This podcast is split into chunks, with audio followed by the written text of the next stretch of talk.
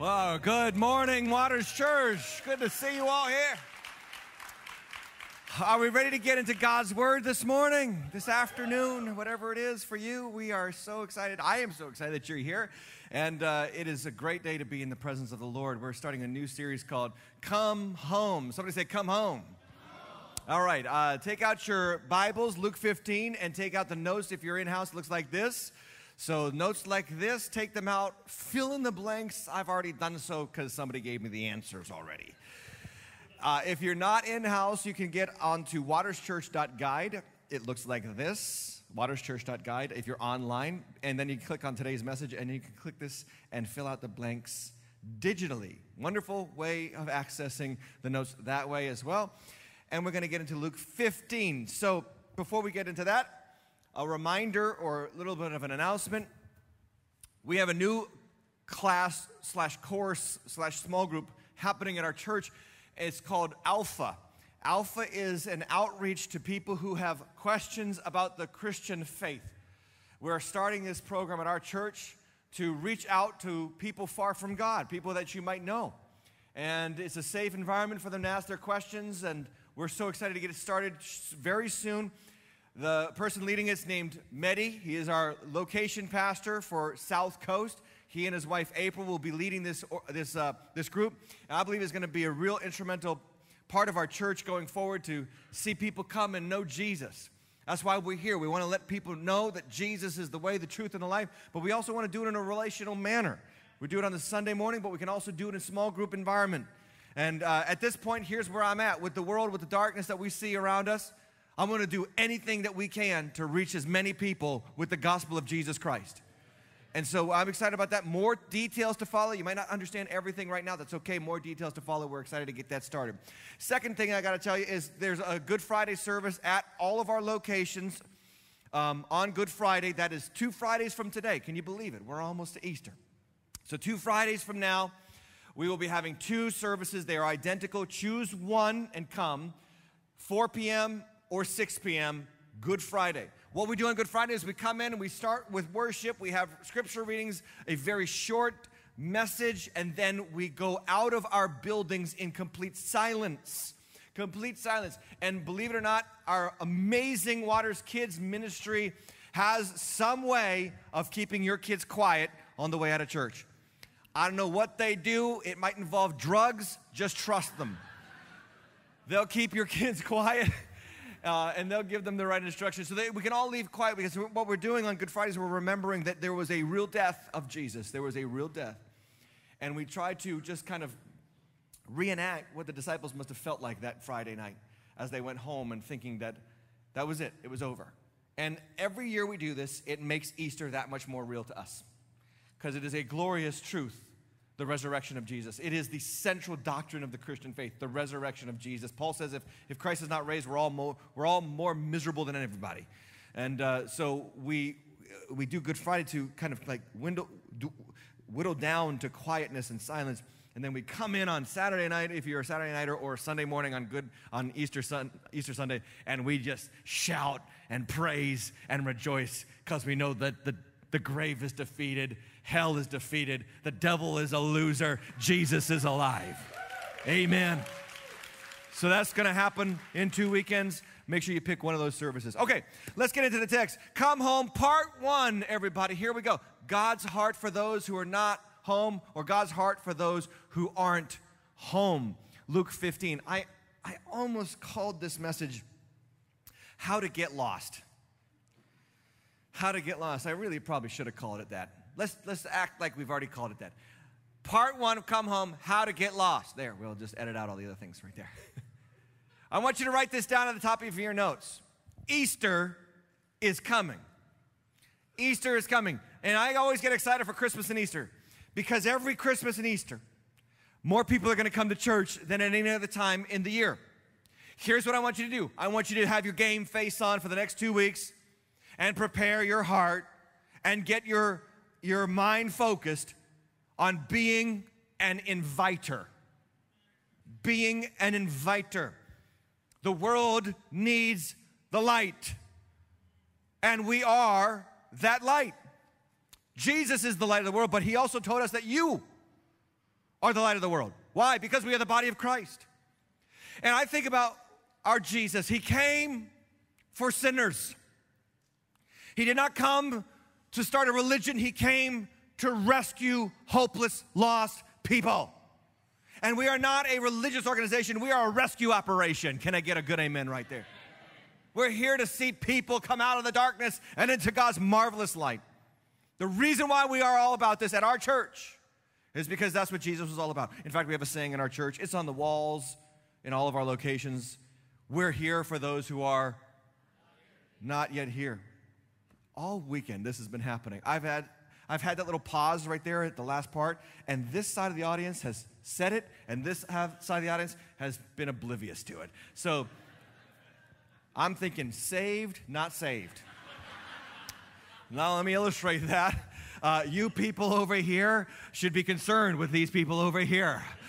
I know I'm generalizing, I know, okay, anyway, but the point is this uh, that's what a church is for. And, and a church that, that turns inward is one of the worst places to be. We want to be outward focused. We're not going to become like the world, but we're going to go into the world because that's what Jesus did 2,000 years ago. He came into our world and He reached us. Amen. And, and so I want to prep our hearts for this. That's why the series has come home. I'm, I'm, I'm calling you home. I'm calling our church home. And I'm calling Lost Sinners home. And I, and I believe we as a church, if you're, you're saved, man, you got to be welcoming those people home and, and, and, and inviter and, and active in being a participant of Jesus seeking the lost. But here's the thought we will never, ever seek the lost until we understand how Jesus feels about them. Uh, you work with unbelievers. You might live with unbelievers. You might be related to unbelievers. And how many know, and, and, and I'm sure this is the case for some of you, that unbelievers can bug the life out of you? Poke at your faith, call you names, criticize you, ostracize you, marginalize you. And we're in a country right now where they're doing that from the highest levels of our government. Christian faith and belief is being sidelined on a regular basis. If you can't see that, you are blind. It's happening on a on an institutional basis in our government run schools, in our government sanctioned programs. We're seeing our country whole scale marginalize devout Christian faith. It's the only faith, by the way, that you can mock and get away with it. The only movement that you can criticize and no one calls you a hater. And then and we've got to be aware that Jesus told us this would happen. And the love of law, lawlessness, the love of pleasure, the love of, of godlessness would increase. And, and people would abandon the faith. But here's the thing as we see the world getting darker, as we see it getting shaken by COVID, by plagues and famines, fires on the West Coast and floods on the East Coast, and then wars and rumors of wars, and who knows really at this point what's true, what's lies. What's right, what's wrong on the news? We can't trust it. It's all a big mess. Jesus told us, expect this to happen. And when you see it happen, understand that's not a time to throw down your face and give up. That's a time to lift up your eyes and look because your redemption is drawing nigh. Jesus is at the door and he's on his way back. And as we await the return of Jesus, we've got to be active and reaching as many people with the gospel as possible because I think all this shaking, whole lot of shaking going on, is awakening a lot of people to their need for God. I want our church to be ready. Luke 15, stand with me as we read this passage. This is a very familiar passage. Well, at least part of it is. It says this in verse 1 Now, somebody say now. The tax collectors and sinners were all, somebody say all Okay, so two words I just asked you to say for a reason now and all. Now the tax collectors and sinners were all drawing near to hear him, Jesus. And the Pharisees, the religious people, the scribes, grumbled, saying, This man receives sinners and eats with them. So he told them this parable. The word so means for this reason. In response to what they were saying about him eating with sinners, he told them this story. What man of you, having a hundred sheep, does not leave the 99 if you lose one of them? And, and, and you leave the 99 in the open country and you go after the one that is lost until you find it. And when you find it, you lay it on your shoulders, rejoicing. Then you come home, you call together your friends, your neighbors, you say to them, Rejoice with me. I found my lost sheep. Just so I tell you, there will be more joy in heaven over one sinner who repents than over 99 that don't need to repent. Verse 8, another story. Or what woman, having 10 silver coins, if she loses a coin, does not light a lamp, sweep the house, and seek diligently until she finds it? When she has found it, she calls together her friends and neighbors, saying, Rejoice with me, for I have found my coin that was lost. Just so I tell you, there is joy before the angels of God over one sinner who repents. And he said this last parable There was a man who had two sons. And the younger of them said to the father, Father, give me the share of the property that's coming to me. And he divided his property between them. And not many days later, the younger son gathered all that he had. And he took a journey into a far country, and there he squandered his property in reckless living. When he had spent everything, a severe famine arose in that country, and he began to be in need. So he went and hired himself out to one of the citizens of that country, who sent him into the fields to feed pigs. And he was longing to be fed with the pods that the pigs ate and no one gave him anything. How to get lost. This is God's word. Let's pray. Father, I, I ask in Jesus' name that you will speak to us, that our eyes will be open, our ears will be open, our hearts will be receptive, our lives will be changed and transformed through the preaching and teaching of your word, and may we see Jesus, him and him only. In his mighty name we pray. And everybody said, Amen. Amen. God bless you. Have a seat. Lost things. I love how Luke 15 opens two key words like I asked you to say. Now, the tax collectors and sinners were all coming to hear him. Why is that important? Because sometimes the chapter divisions in your Bible are in the wrong place. You've got to connect Luke 14 to Luke 15. Don't let chapter divisions always be the start and end of where you read your Bible. The Bible comes alive when we widen our contextual view of the text and we see, oh, this is the reason for this text following that text. In Luke chapter 14, Jesus goes to another dinner party of a different sort of group. He goes to be the guest of a Pharisee. The Pharisees were religious people, the Pharisees were church goers. The Pharisees believed the Bible. The Pharisees tried their hardest to live out God's word. The Pharisees believed that they were clean and holy and pure, and the world was dirty, yucky, and messy. And so, in, in response to the du- ugliness of the world, they separated from the world, and they isolated from the world, and they, and they judged the world, and they kind of hated the world. And so, when Jesus starts hanging with sinners and tax collectors and bad, dirty people, they don't like Jesus. And Jesus is at that party, and I shared a message series called For the Sake of the One right before Christmas based on Luke 14. How many of you remember that? And I talked about a message, uh, the message of Luke 14. This, the title of the message was The Church That Jesus Annoys, the church that Jesus upends, the church that Jesus bugs. What kind of church is that? A religious minded church, an inward focused church, a church that's, that's only focused on people who are already in, has no heart for people who've lost and gone and going to hell. And Jesus does that in Luke 14. He goes to the Pharisees' house for a dinner party and he just bugs the life out of those religious people. He criticizes them for wanting to be in the important seats. And how often do churches do that still to this day? I want to look important. I want to be important. I want to be on stage. I want to be in charge. I want to be in I want to be in leadership. Well, why? For you or to help God's people? There's a big difference between wanting to be in charge and wanting to help God's people. The Pharisees just wanted to be in charge. They wanted to have the seat of Moses, Jesus says. They loved the important places in the synagogues. They loved being called rabbi and teacher and all those kind of titles. And Jesus just bugs him says, Look, don't do that. Don't act so super spiritual and religious just for the sake of being seen by others. And he just bugs these people for a whole chapter, Luke 14, just bugs them to death. By the time he's done at that dinner party, they're scratching him off the invite list for any of future parties. So he goes to another dinner party in Luke 15. And this one is a different group, a totally different uh, audience tax collectors and sinners. And I've always loved the fact that the Bible in the Gospels always puts the tax collectors as separate from the sinners. Because to be a tax collector in that, in that time was probably one of the most hated occupation you could be. You taxed your own Jewish people. You were hired by Rome, Gentiles, to tax the, your own Jewish people and take their money, and you would overtax them to line your own pockets, and Rome would help you do that. And you would take the money of your people and put it in the hands of godless Rome, whom the Jews hated. So to be a tax collector was to be a sinner in a whole nother category. And yet Jesus is hanging with these people. Now you can understand why the religious people were all upset. This man claims to be a prophet, claims to be sent from God, and yet here he is hanging out with the very people that we know we should hate. And Jesus decides to tell them a story. But the funny thing about it is there's a passage of scripture, there's a line from Jesus between Luke 15 and Luke 14. And I would claim, I would say that it is the most demanding text of all the Bible. The most demanding text of discipleship in all the Bible, and it comes from the mouth of Jesus. Here's what Jesus says in Luke 14, 26. If anyone comes to me and does not hate his own father and mother and wife and children and brothers and sisters and even his own life, he cannot be my disciple.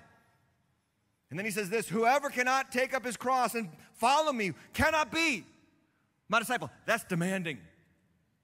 Hating anything else that comes between you and Christ. Now, he's not saying, go hate your mom and dad, hate your wife, hate your kids. I mean, for some of you, that would be easy. He's not saying that. He's saying, love less than me. I've got to be first. Now, why does Jesus say I got to be first? Because Jesus is God. And your first priority as a disciple is to love the Lord your God with all your heart, soul, mind, and strength. Christ first. Jesus first. Some people say, Am I saved? I don't know if I'm saved. Let me ask you a question Is Jesus first in your life? Is He everything to you? Do you love the Lord? Are you ready to abandon all things and follow Him? And then he says this in verse 33 if anyone, if anyone cannot renounce all that he has, he cannot be my disciple. In other words, everything's on the table, Lord. You are God. You are Lord. And here there's an old good old preacher saying, if Jesus is not Lord of all, he's not Lord at all.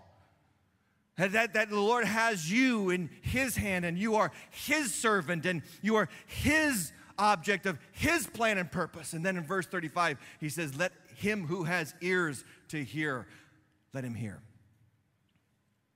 Now, on the heels of that text in Luke 14 35 comes Luke 15, verse 1. Can we put Luke 15, verse 1 back on the screen?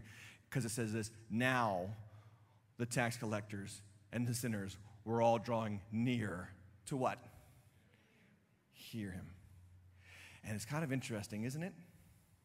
That the people who drew near when Jesus made his most demanding call for discipleship are the cultural outsiders. Now, we live in a very different context than the one in which Jesus ministered. In the one in which Jesus ministered, if you were very religious, you were considered part of the in crowd. In our context, it's the opposite. There is a religion in our world, it's the religion of irreligion. The religion of irreligion is the popular group of our culture. The religion of irreligion is whatever you feel inside is what makes you you. Believe it, accept it, receive it, and, and ostracize anybody who dares to reject it. The religion of irreligion is about materialism and consumption. How much can you get? How much can you own? How much can you can acquire? How much can you have? Materialism, consumerism. You deserve it. It's your time. It's your life. Don't let anybody get in the way of your life, your dreams, your passions. That's the religion of irreligion. The religion of irreligion believes all ways lead to heaven, and all you need to do is try your very best and be sincere, and you'll get to heaven. That's the religion of irreligion. But let me tell you something there is absolute truth in Scripture that cuts across all of the irreligion of our age. It upends the apple cart of the insiders of our current context. And here's what I want you to know that Jesus Jesus Christ can be offensive to the people who are on the inside of the context to which he speaks. And today, more than ever, I feel the need to speak the truth of Jesus to a culture that is embracing lies whole scale. The truth, not lies, is what we need to hear from today's pulpits and today's preachers. And the truth will set you free from the lies of this age as never before. As darkness continues to increase, we need to proclaim the light brighter than ever before. And Jesus cuts across the cultural laws, the rules, the regulations of his day, and he makes this religious insider crowd upset while at the same time embracing the outsiders. Here's why that means good news for you. If you're an outsider today, good news, Jesus will receive you. And I look at our world and I look at the darkness and I look at the increase of all that we see, and I say, man, there's still people that God is saving. I mean, this is a golden opportunity where we see how quickly people can go from the inside to the outside. Hello. Will Smith learned that this week, didn't he? Man, the guy was cultural insider as insiders get, front row seat at the most glorious, glamorous awards show that the America has ever created. I think is full of nonsense, but they love it. And there he was, and one slap brought him down. One slap. Look, Jesus can sometimes be the slap in your life. You claim him, boom, you're outside. You say yes to Jesus, suddenly the people who used to love you now hate you. You trust in Jesus, and suddenly people think you're crazy. You're out of date. You're on the wrong side of history. Where are you going? You've joined a cult. They tell you all kinds of weird stuff. No, they're part of the cult. We're the ones that the Son has set free, and we're free indeed. And it is not our job to look down our nose at the world. That's what the religious people did in Jesus' day. It's our job to be the hands and feet of Jesus and go out into the world and be the light and the salt to a world that desperately needs to hear that Jesus Christ is alive. And that's what our church exists for. And let us never become a church that's stuffy and full of old, dusty religious people. But let us be active and involved in reaching those who are lost in sin because that's what our Jesus did. And that's what we're here to do. And I thought about this message how to get lost. Three ways, three different things get lost a sheep, a coin, a son. A sheep, a coin, a son. They all get lost different ways. So, point number one, if you're taking those, is this God sees every sinner's full story. That person at work that bugs you, who's a sinner, not a Christian, irreligious, atheist, agnostic, I don't know. Well, can I tell you? There's a story behind that. Sometimes we just take people at face value for how they treat us, and we got to remember that there's a story behind them. Let me have you write this down so I know you're getting it. Not all sinners are lost the same way. Not all sinners are, not every sinner is just out to get you. They're just the product of their environment, the product of their upbringing, the product of their imaginations, the product of their feelings, whatever. So, three things, right? Sheep, coin, sh- son. Sheep, coin, son. Letter A, sheep, was lost because of his own foolishness. Some people get lost because they're just dumb. I shared a message series called Be Bold. We talked about Psalm 23, the Lord is my shepherd, right? And I meant the, the first point I made in that series was what? That if the Lord is a shepherd, that means that we are what? And I said, look, to be called a sheep is not, an, is not a compliment. Sheep are skittish. Sheep are scared of everything. Sheep are uh, stupid. They're senseless and they're defenseless. This is how the Bible describes people. The Bible does not describe people as lions. We're lambs. We need help. We need a shepherd. We need somebody to guide us, lead us, and help us. And a lot of people who don't know Jesus, listen, you just need to understand, they're lost sheep. They may have gotten lost simply because their parents were lost and the blind was leading the blind. They may have gotten lost because they followed their feelings and they got stuck in some thorny bush and they don't realize even how they got there. They're sheep, they're foolish, they don't make wise decisions. That's the human condition. How many remember when you were not saved, the stupid things you believed, the foolish things you said, the ways that you lived. You were just like them. And I want to say something to the people who are saved longer than 10 years. There comes a point where you get saved and you stop remembering what it was like to be lost. Don't let that happen to you. That's how you turn into a religious hypocrite. That's how you turn into a hater. And the world doesn't need more of that. The world needs people who remember what it's like to be lost because that's what they are. And I would suggest to you that in every context in which every single one of you are, there's a whole lot of religious haters, but there's probably one person in that situation, in that job, in that organization, in that family that God has sent you to to be their light, to be their friend, to be Jesus to them. So, what does Jesus say? What man of you having a hundred sheep, verse 4, if he loses one, doesn't leave the 99, go out in the open country and find it, and seeks until he finds it, and he throws a party? Scripture talks about this as this was our condition. Verse 6 of Isaiah 53. All we, all we, like sheep, have gone astray and turned everyone to his own way, and the Lord laid on him the iniquity of us all. Jesus died for us. The sheep were paid for by the shepherd's blood. But we were lost, we were fools. We were, we were, we were undone by our own stupidity. Uh, the coin, letter B, lost because of someone's carelessness. Now, a coin doesn't get lost on its own. A sheep can get lost on its own, but a coin, no, somebody lost the coin. Somebody made a mistake with the coin. Somebody was flippant with the coin. I don't know. The coin got lost because of someone's carelessness. Some people that you work with and live with and are related to are lost because of someone else's actions. Now, you know that I'm not a big fan of blaming other people for your problems. But let's be honest, there are some people that don't want to step foot in a church because of a priest or a pastor or a youth minister. You know what I'm talking about. I don't have to go any further. There are some people who don't want anything to do with the church because all they ever gotten from the church is judgmentality and hate. And I totally get that. And sometimes we me- when we message our message, we don't think. And we just kind of like draw the scarlet letter on people.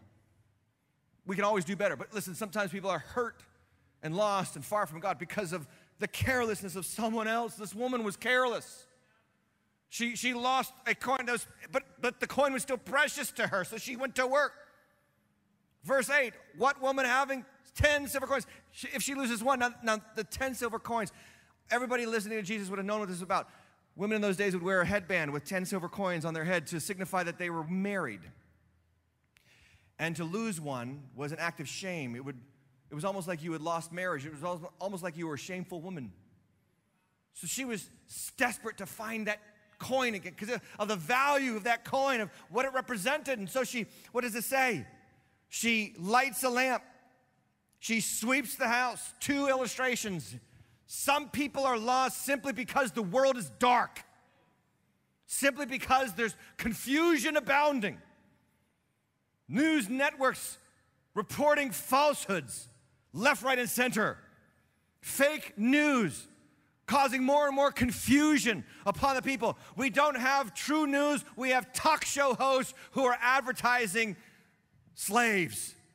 They want to get your money, they want to get your attention. Pay attention to me. And you got to be careful of this. And our culture has embraced all of this nonsense. Um, oh, so much confusion, so much disorderness in, in, in, in, in just the, in the consciousness of our country. And some people, they're just lost in the darkness. We've got to light the lamp. That's what you are. You're the light. You need to shine. You can't show up tomorrow with a case of the Mondays and act like everybody else.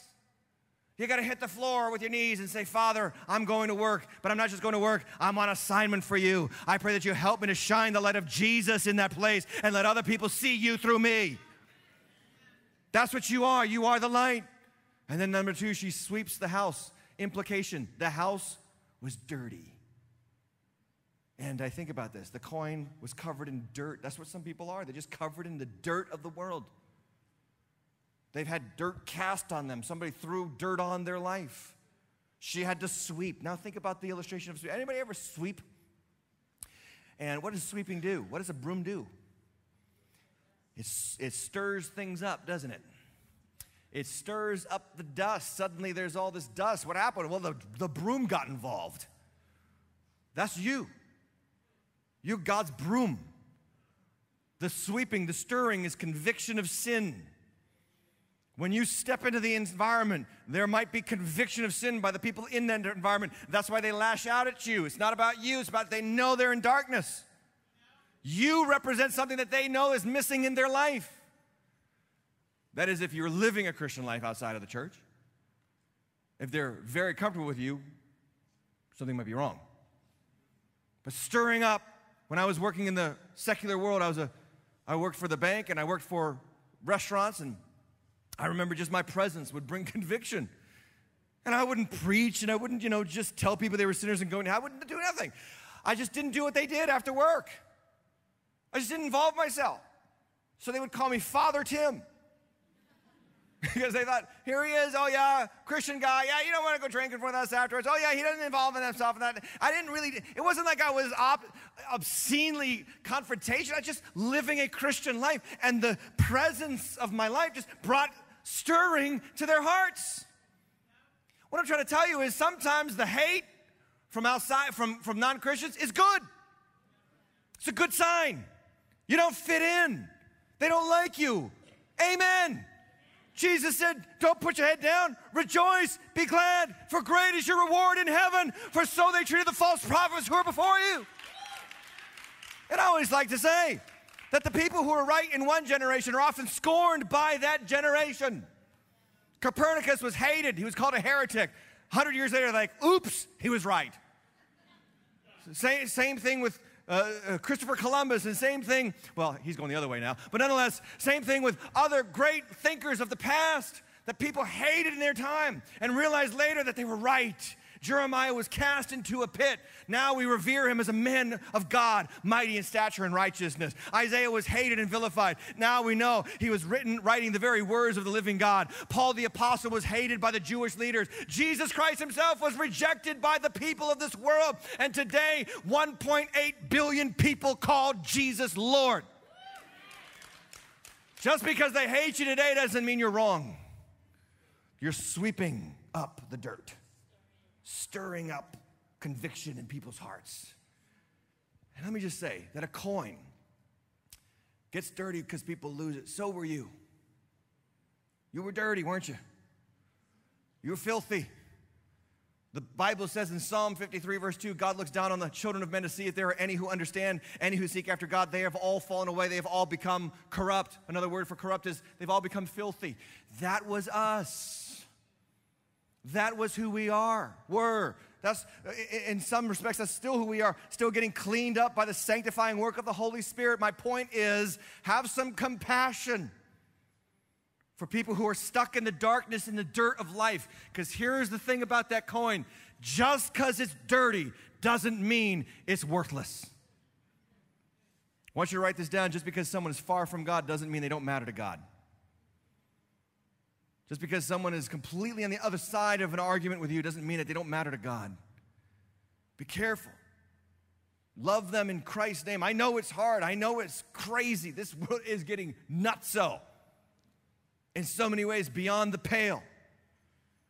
Now, our educational system is being exposed for the corruption that is involved here. As children are literally being indoctrinated into transgenderism, sexual confusion, and, and, a, and a bill from Florida that's so innocuous, it's not even funny, has to be labeled as the most hateful, intolerant thing on the planet. I want to say publicly and confidently, thank God we have at least one governor who's not afraid of the beast that is coming upon this age and is willing to stand up and say the truth. Where are the preachers, though? Where are the pastors and the men of God who need to stand up on the pulpit and say, This is nonsense, these are lies? Come out from among them and be transformed through the power of the blood of Jesus Christ. I don't know about you, but I still believe the blood of Jesus has power to save. I still believe the blood of Jesus can transform people's lives. I still believe the name of Jesus is the name by which all men must be saved. I believe there's demons, but I also believe that Jesus' name drives out the demons from the darkest of places. And Jesus has given us authority to go and trample on snakes and scorpions snakes in the schoolhouse, scorpions in the schoolhouse, scorpions in the courthouse when we've got a Supreme Court nominee who can't even define what a woman is, but was ironically nominated for being a woman. The confusion, my friends, is what I'm talking about. And just because there's dirtiness and just because there's darkness doesn't mean we give up and wash our hands and go to heaven and do not care. No, God has sent us into this dirt and sent us into this darkness to be the light, to sweep up and stir up, and to be the people for whom Christ died. And Christ has sent into the dark places of the world to save those who are lost in sin. Because here's what I know about my scriptures. Here's what I know about my Jesus. He can wash up anybody. Isaiah 118, though your sins be as scarlet, they shall be white as snow. Am I talking to anybody who got washed? Am I talking to anybody who, if we saw you five years ago, we wouldn't recognize you? Am I talking to anybody who comes from an atheist household, an agnostic household, a house, maybe a Muslim household, and you are completely in darkness? I thank God we're sending Mehdi and his wife down to South Coast to start a church in Tiverton, Rhode Island. This man was lost in the darkness of Islam, lost in the darkness of a religion of hate, and Jesus Christ got a hold of his heart and turned him into a mighty man of God, and now he preaches the gospel of Jesus Christ to you. That's the power of Jesus. He washes people clean. And we've got to be here, understanding that people are lost in darkness and dirty. And just because they're dirty doesn't mean they're bad. Our Jesus can save them. Then the lost son, lost because of his own selfishness. And I think this is where most of America is, to be honest with you. We are, in many respects, the most self centered culture in human history. Americans have had it so good we've actually forgotten what real problems are. Yeah, I mean, I don't like it any more than you, but gas being $5 a gallon is a first world problem. I know it hurts, but that's why I tell you a couple weeks ago get your kids down to Guatemala, into Peru. Let them see the joy, the absolute joy on a child's face when they're handed a ball. A ball. A cup of water. And so America is a lot like the prodigal son. They've had it so good for so long, they don't even realize it. And the prodigal son got lost. Why? Because he let his self get a hold of him. What does it say in verse 12? The younger son said to his father, Give me. Give me. More damage has been done to more souls on the basis of those two words than almost anything else. I deserve. I want. It's all about me. The New Living Translation has this verse translated Father, I don't want to wait until you die to have my inheritance. What the, what the son was effectively saying is, Dad, I'd rather you be dead and I get the stuff. That's the heart of the prodigal son. Give me the portion of the inheritance that's coming to me. And, and the father just does. The father lets him have it. By the way, implication when you ask God to give you, sometimes he gives it to you to let you see how dark it can get because you'll never learn the other way. How, how, many of you, some of you, the only way you learn is by hitting rock bottom. The only way you learn is by getting smacked upside the head. You know what I'm talking about? He divided the property, and then it says this not many days later, the younger son gathered all he had and went into a far country, squandered his property in reckless, reckless living, and when he had spent everything, suddenly there was a famine. Somebody say famine. You see, I, I, we, we read the New Testament with Western eyes. We need to understand Eastern eyes. What I mean by that is the Bible was written in the cultural East, not the cultural West. The cultural West is highly individualized. So we tend to focus on the son's choices, the son's determination, the son's, the son's you know, individuality. And that's what got him into the mess that he was in. But notice that the scripture says that he doesn't get, he doesn't really end up hopeless until the famine happens. So when an Easterner looks at this text, they say, wait a second, the famine, that's, that's a God thing. God brought the famine. He would never have woken up if God didn't bring the famine and end him up in poverty. Understand this. Some, some of you can say, thank God for the famine that God let happen in my life. Thank, thank God I had to go through that hell because if I had never gone through that hell, my eyes never would have opened. Like I said, some of you never learn until you hit rock bottom. But how many know sometimes hitting rock bottom is the best place to bounce? And, and, and I, I say this to parents on a regular basis, and I, every time I touch on this text, I, I, I touch on this. Let me just say it again. Parents, if you got wayward children, let them go into the famine. If you got wayward kids, let God bring the famine. Don't subsidize the famine. Uh, are you hearing this? Don't subsidize the famine. It's in my house that the rule is very simple. If you worship my God, you live in my house. Ooh, Pastor, that's tough. I don't know if I can do it. Yes, you can. Because I care more for my kids' eternal future than their temporal pain. I, it takes temporal pain, if it takes 20 years' pain, so be it. I want them to know the famine of this world, the darkness of this world. If they've got to go through hell to get to heaven, so be it. So I'm just telling you, parents, some of you, the reason why your kids never want to come to church is because you subsidize them to live outside of the church. You let them be sinners and, and you almost reward them, and they're never going to hit rock bottom if you keep paying for it. Got to pull the rug out. Let, let God bring the famine because sometimes a famine comes from God. Look at COVID, how it shook the world, man. It shook this church, it shook every church in the world, and it exposed a lot of things. A lot of false believers were exposed for the false believers that they were, and the true believers, man, they stuck through. It's been amazing to watch. It's actually been kind of fun been kind of fun to see people hating on us for stupid crap like masks and not staying six feet apart, like all this stuff. And now we're all being proven right. We're all being proven right, and they're proven wrong. And I've seen the church go through this, and I'm like, Lord, this is you. You're purifying, purging the church, getting the false believers out and the real believers in. Sometimes the famine comes from God. How did I get on this? God knows every sinner's story. So some people are lost because of foolishness, some people are lost because of others' carelessness, and some people are lost because of their own selfishness. My point is this that person you come face to face with. All right, there's a story behind them. You're the light, you're the broom. Shine and sweep. Point number two God restores every sinner's true purpose. And that's what we see in this text.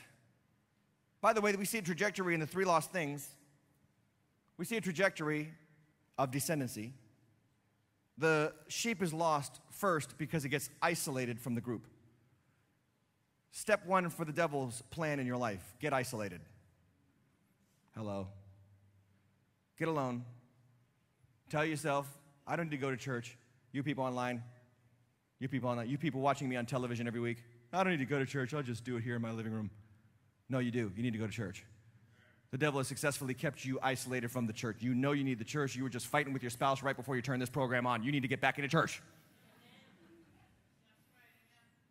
The sheep gets lost because of isolation. The coin gets lost in the dark. So the devil gets us isolated, then it gets us in the dark. The confusion of our age, the news that you guys watch, the news, all this nonsense, darkness, confusion, and then leads to dirt. And then finally the son gets lost and he ends up what? Enslaved to a man in a far country feeding pigs slavery. So, first, isolation, separation. Second, darkness and confusion. Third, slavery. That is the trajectory of the devil. That's what the devil wants to do with every single one of your life. He wants to do it. And the first step, listen, don't miss this, is isolation from the kingdom of God, from the people of God. So, what God is in the business of doing is undoing that, bringing you back. First, He sets the captives free, gives them a new heart, a new spirit. The Bible says in Jeremiah 31 that the Lord puts a new spirit inside of you, He gives you a new heart. It is not external change, it's internal transformation. Sets you free. Then He shines the light on the things in your life that are not pleasing to Him, shines the light on that addiction, shines the light on that consumption, shines the light on that materialism and that jealousy and that envy and that greed and that pride and that lust, shines the light and sweeps the house and cleans you up to ultimately restore you to sonship give you authority in the house, put the ring on your finger and the robe on your back and the shoes on your feet, and, uh, and slaughter the calf and celebrate because you are now a child of the living God, a member of the household of faith.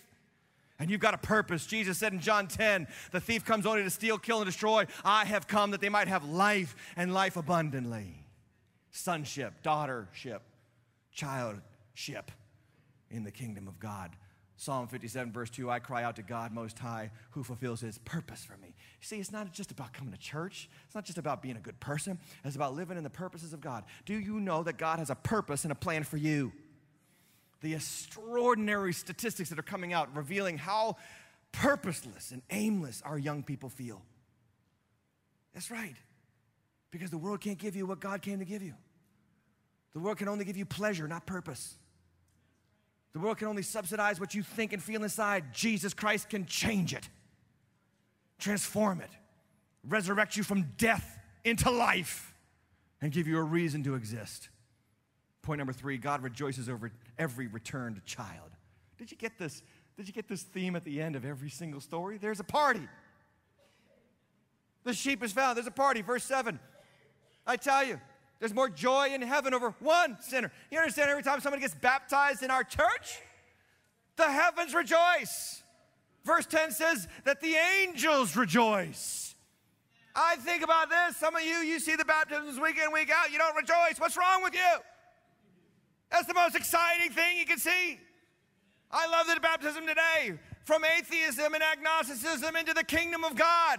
Hallelujah. Jesus is still saving people from darkness and bringing them into his marvelous light. I'm excited to be a part of that.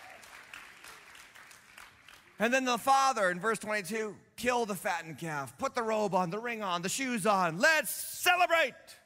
That's what the church is. The church is a party. I don't understand churches. All the people do is go there and be quiet, sit down and shut up. No wonder why people don't want to be a part of the church. As, as Billy Joel famously said, I'd rather laugh with the sinners than cry with the saints. But the problem is that Billy Joel went to the wrong church. That's the problem.